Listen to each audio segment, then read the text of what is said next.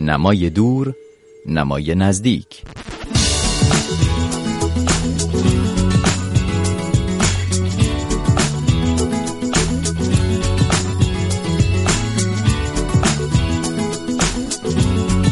پیمان اسماعیلی نویسنده 39 سالی مقیم تهران است که حالا با چهار اثر داستانی موفق یک رمان و سه مجموعه داستان میشه او رو با اطمینان از بهترین داستان نویس نسل خودش در ایران خوند. آثاری که نقدهای بسیار خوبی گرفته و توجه زیادی رو معطوف به زبان ورزیافته تصویرهای بدی و دقت و نظر و تعمل این نویسنده در کشف آنات و لحظات ویژه در جهان داستانیش کرده. آخرین اثرش مجموع داستانی است با عنوان همین امشب برگردیم. مجموع داستانی که به تازگی منتشر شده. پیمان اسماعیلی بعد از مهاجرتی چند ساله به استرالیا حالا در تهران زندگی می‌کنه اما این مجموعه حاصل همان روزها و سالهای مهاجرت اوست. گفتگوی من با پیمان اسماعیلی رو در این برنامه می‌تونید بخونید و بشنوید.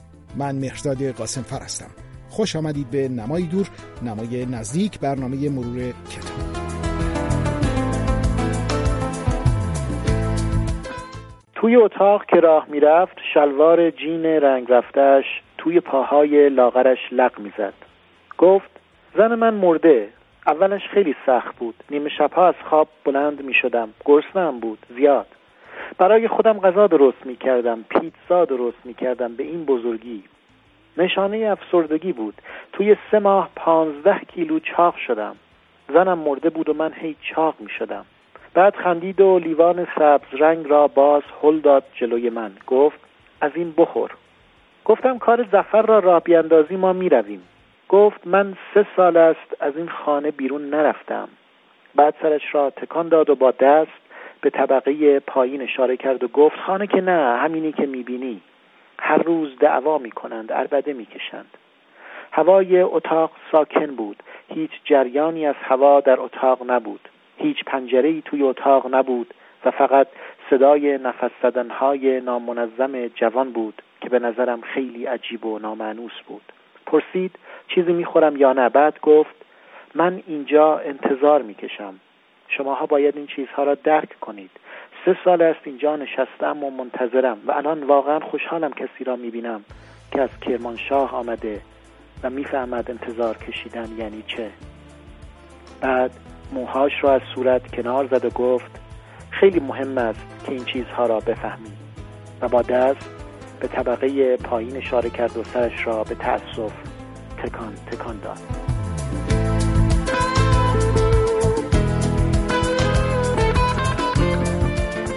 خیلی سپاسگزارم. آنچه که شنوندگان شنیدن بخشی بود از مجموع داستان همین امشب. برگردیم با صدای نویسنده پیمان اسماعیلی. خیلی خوش آمدین های اسماعیلی به این برنامه نمای دور نمای نزدیک. پنج داستانی که در این مجموعه آمده حاصل به نظر میاد تجربه های شما هست از مهاجرت به خارج از ایران به طور مشخص به استرالیا و تجربه هایی که به طور بیواسطه یا با واسطه باش مواجه بودین در این دوره. منم سلام می‌خوام بکنم خدمت شما آقای قاسمفر و همه عزیزانی که الان گفتگو رو گوش می‌کنن.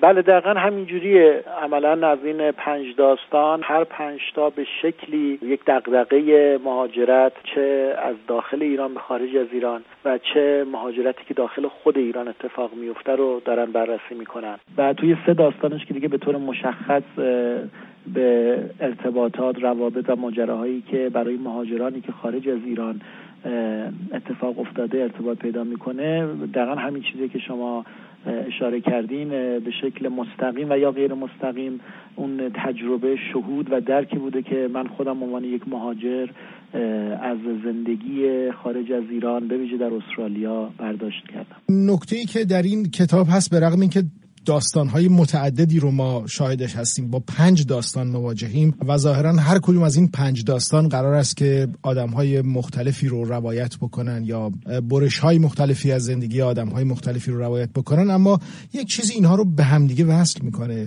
یک نشانه ها یک موتیف های مشترک. این آمدانه رخ داده یا اینکه خیر پنج داستانی که انتخاب کردیم برای این مجموعه اینها رو به صورت اتفاقی دارن.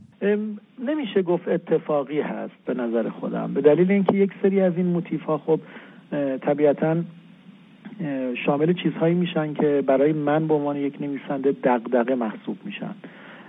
ببینین چیزی که همونجوری که گفتم نوع فضایی که آدم های این داستان ها باش مواجه میشن. یک فضای مهاجرتی هست. که با دنیای جدیدی این آدم ها روبرو میشن. و طبیعتا اون دنیای جدید معلف های خودش رو داره و تاثیرش رو تمام شخصیت های داستان ها استرابه یعنی شما شاید استراب رو به عنوان یک موتیف گسترده در هر پنج داستان به طور واضح مشاهده می‌کنیم و می‌خونیم. و به حال خودش یک عامل بسیار مهمیه که روح داستان ها رو به هم متصل می‌کنه.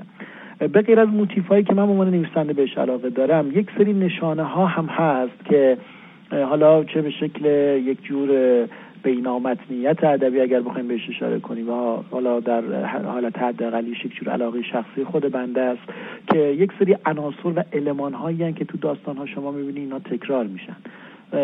به طور مشخص چیزی که برای خود من خیلی مهم بود تو نوشتن تعدادی از این داستان ها یک جور برقراری گفتگو بود با داستان آلیس در سرزمین عجایب. چون واقعا برای بسیاری از دوستانی که و انسانهایی که مهاجرت می‌کنن واقعا کشورهای جدید فضاهای جدید دنیاهای جدید شبیه اون چیزی در ابتدا که شاید آلیس در سرزمین عجایب خودش رو در اونجا پیدا کرد. و یکی از مشخص ترین و مهمترین علمان های مرتبط کننده این داستان ها همون المان خرگوش سفیده که شما می‌بینید که در تعدادی از این داستان ها به کرات تکرار میشه و دقیقا جنس کارکردش از همون جنس کارکردیه که شما در ابتدای داستان آلیس می‌بینید البته خب تمهیدات داستانی مشخصی هم خب براش رعایت شده. مثلا خب خرگوش سفید واقعا مارک یک جور نوشیدنی هست در خود استرالیا که به با استفاده از این این توانایی این ظرفیت سعی شد که یک همچین گفتگوی بین متنی ایجاد بشه. یعنی در کل می‌خوام ارز کنم خدمتون که به حال یک سری دغدغه ها موتیف ها و المان هایی به طور آگاهانه تو این داستان ها بوده. ولی خب قطعا بخشش هم ناآگاهانه است و من خوشحالم که اون بخش ناخودآگاه هم کارکرد خاص خودش رو داشته و باعث شده که یک خط تسبیحی عملا در بین این داستان ها دیده بشه. یکی از موتیف های یا حداقل نشانه ها اشاره های مشترک این است که در همه این داستان ها مرگ اتفاق افتاده یا به انسانی مرده انسانی از دست رفته اشاره میشه مرگ فیزیکی. از اونجایی که به نشانه خرگوش سفید هم اشاره کردید و اینکه اون واندرلندی که در واقع سرزمین عجایبی که برای هر مهاجری انگار اتفاق میفته آیا در تجربه شما مهاجرت یک رابطه مستقیمی با مرگ هم پیدا می‌کنه؟ یعنی این بخش مهمی هست از اون تجربه. ببینید حالا یک یک تفسیر نقادانه یا فلسفی رو این قضیه میشه کرد که خب برای من عنوان نویسنده خیلی وارد اون بحث نمیشم. ولی از نظر شخص من تجربه که من به عنوان یک نویسنده حالا تو این داستان ها داشتم جواب نه. یعنی من خودم لزوما تجربه مهاجرت با یک تجربه جدا افتادگی یا مرگ به شکل فیزیکیش برای بنده یکسان نبوده. به این شکل نبوده. ولی اتفاقی که افتاده که حالا شاید در دو داستان ها تجلیش شده همون مرگ فیزیکی که شما می‌بینین اینه که واقعا مهاجرت یک جور گسستگی بسیار رادیکال و حاد با بسیاری از داشته های شما ایجاد می‌کنه که واقعا در خیلی از بخش ها دست کمی از مرگ فیزیکی برای فرد ایجاد نمی‌کنه. به ویژه تو سالهای اولیه. یعنی همون فرایندی که شاید افراد باقی مانده از یک انسانی که فوت شده تجربه می‌کنن بعد از مرگ اون آدم که در ابتدا مراحل مختلفی طی میشه ابتدا به قول معروف انکار می‌کنن بعد یواش یواش باهاش کنار میان بعد عادت می‌کنن و بعد دچار غم میشن یا مواردی از این دست. به شکل واضح و به شکل این همانی تو پدیده مهاجرت شما در مورد خیلی از موارد در زندگی خودتون با این حالت روبرو میشین. یک حس از دست رفتگی بسیار عمیق ایجاد میشه. البته این حس قطعا وقتی که سالهای مهاجرت فرد افزایش پیدا می‌کنه تغییر شکل میده حتی فراموش میشه حتی جایگزین به حدی قدرتمند میشه که دیگه شما اصلا اونو ممکنه به یاد نیارین ولی خب قطعا این اتفاق تو ذهن فرد مهاجر میفته و تجلی اینها شاید داستانهای من همین موردی که شما اشاره کردیم به حال یک جور گسستگی که عملا با مرگ همخوانی داره. یک نکته که در دست کم سه تا از داستانهای این مجموعه پنجتایی رخ میده حالا در یکیش قویتر مثلا در دنیای آب در تونل و واندرلند یه کمی شاید میان حالتر رخ میده. این پایان بندی غافلگیر کننده است که یک جور سورالیزم یا یه جور حتی به یه جور science fiction میشه گفت نزدیک میشه. آیا برای چی؟ برای برای شگفتیزایی رخ میده یا؟ می‌خوام در مورد دل مشغولی که باعث شده معلف خودتو به اینجوری قصت و پایان بدی یه کمی توضیح بدی. اینم شاید واقعا برگرده به همون سلیقه‌ای که من توی دیدن و نوشتن داستان دارم. یعنی اصلا اینکه داستان رو در ابتدا تو ذهنم چجوری تجسم می‌کنم قبل از اینکه روی کاغذش بیارم. حالا چه با تصاویر چه با کلمات. چیزی که سلیقه خود من هست همیشه هم اینطوری بوده اینه که من دوست دارم این این حس رو به مخاطبم بدم. که چیزی که داره می‌خونه تصاویری که توی متون داستان داره براش شکل می‌گیره لزوما همونها معنی و تفسیر همه چیز نیست. و به حال یک لایه های دیگری هم در زندگی در جریانه که اون لایه ها وقتی که با تعابیر ذهنی افراد شخصیت ها قاطی میشن ممکنه که منجر به یک جور فضاهای غیر واقعی بشه که تجلی یک سری از اتفاقاتی که در درون اون فرد افتاده. ببین من چیزی که برای من خیلی جالب بوده همیشه من خود من واقعا عاشق موقعیت های حادم. یعنی حتی توی اتمسفر داستان توی جغرافی های داستان زمستان های های بسیار داغ شرجی هوا به خاطر اینکه عملا اتفاقی که میفته زندگی تو این, این نوع موقعیت ها با برجستگی بیشتری حس میشه با توانایی های افراد تو درک زندگی افزایش پیدا می‌کنه. حالا وقتی که من این نوع موقعیت ها رو در کنار عدم توانایی درک شخصیت های داستان در محیط جدیدی که توش قرار گرفتن قرار میدن به دلیل اینکه تقریبا یکی از موتیف هایی که تو تمام این داستان ها مشترکه عدم درک اون دنیای جدیده توسط شخصیت ها و تلاشی که برای درک اون دنیا می‌کنن که اون تلاش اولا باعث تغییر پیدا کردنشون میشه و ایجاد شدن یک موجود جدید در داستان. تمام اینها رو وقتی شما کنار هم می‌ذاریم می‌بینین که خود به خود این داستان ها به سمت یک جور شهود پیش میرن. یعنی اون شهود نتیجه تقابلیه که اون شخصیت با این دنیای جدید با این موقعیت رادیکال و حاد و با اعمالی که خودش انجام داده عملا نتیجه تمام اینها میشه اون شهودی که شما در پایان داستان ها می‌بینید. واقعا خود من عنوان نویسنده اصلا هیچ گونه تلاشی نداشتم که پایان بندی مثلا قافل گیر کننده باشه به عنوان یک تکنیک.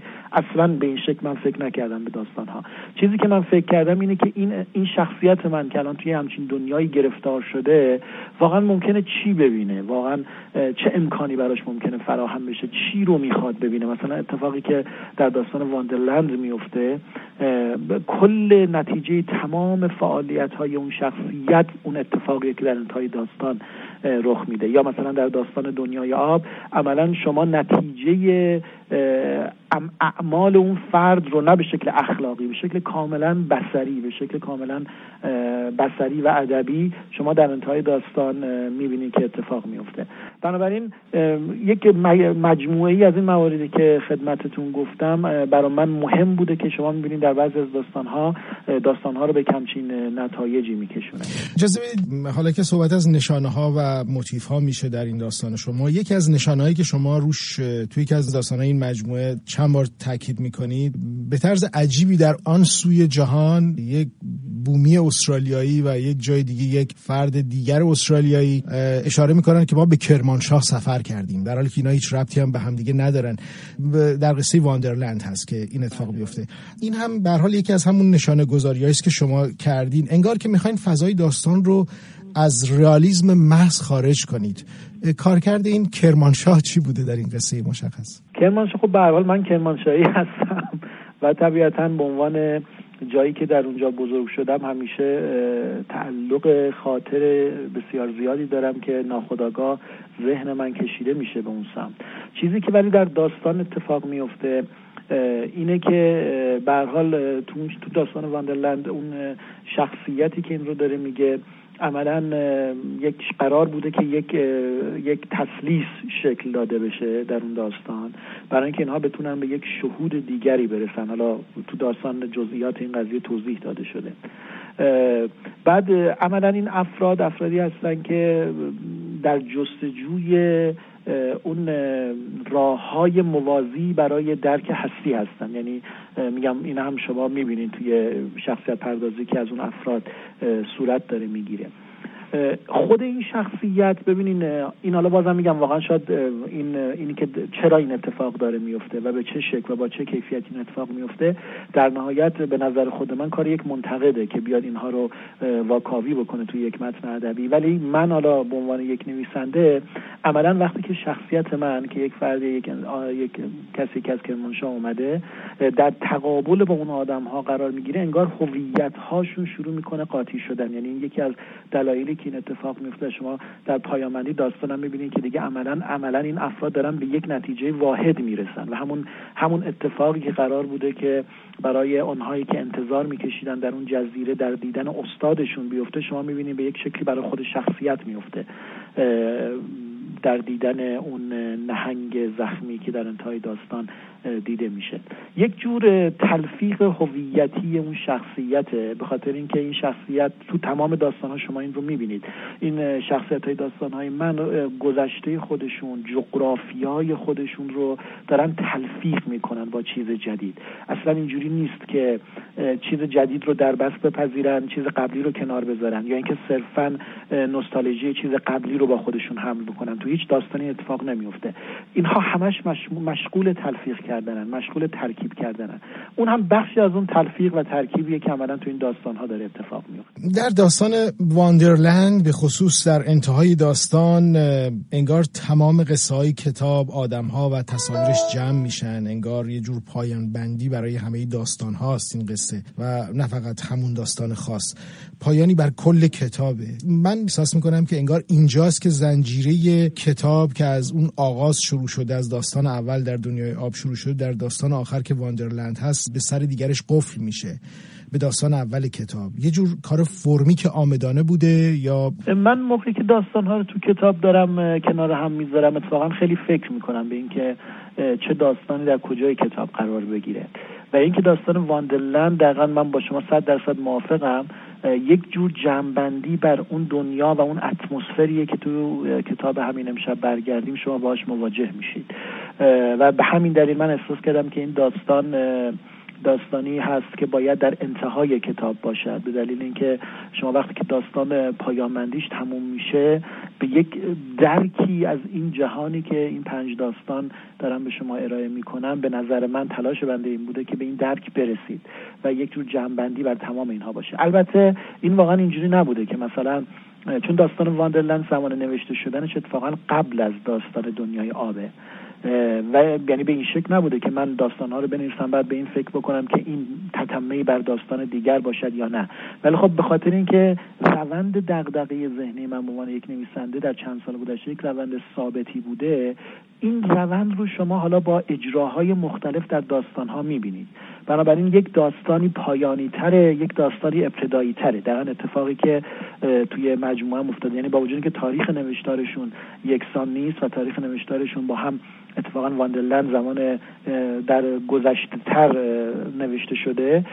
ولی به دلیل اینکه اون دغدغه‌ای که من در هنگام نوشتن این داستان ها داشتم تقریبا ثابت بوده هر کدومشون یک بخشی از اون تجربه یک بخشی از اون شهود رو رفتن فراچنگ آوردن و عملا تو این داستان به به خواننده دارن نشون میدن. بنابراین وقتی که من داستان ها تموم شد تقریبا واقعا با یه خیال راحتی داستان ها رو کنار هم گذاشتم که وقتی خواننده داره می‌خونه این حس تجربه کردن رو بتونه به خوبی به دست بیاره. آنچه که شنیدید گفتگوی من با پیمان اسماعیلی نویسنده ساکن تهران درباره آخرین اثرش. همین امشب برگردیم. سپاس که با من مهرداد قاسمفر همراه بودید. تا هفته بعد.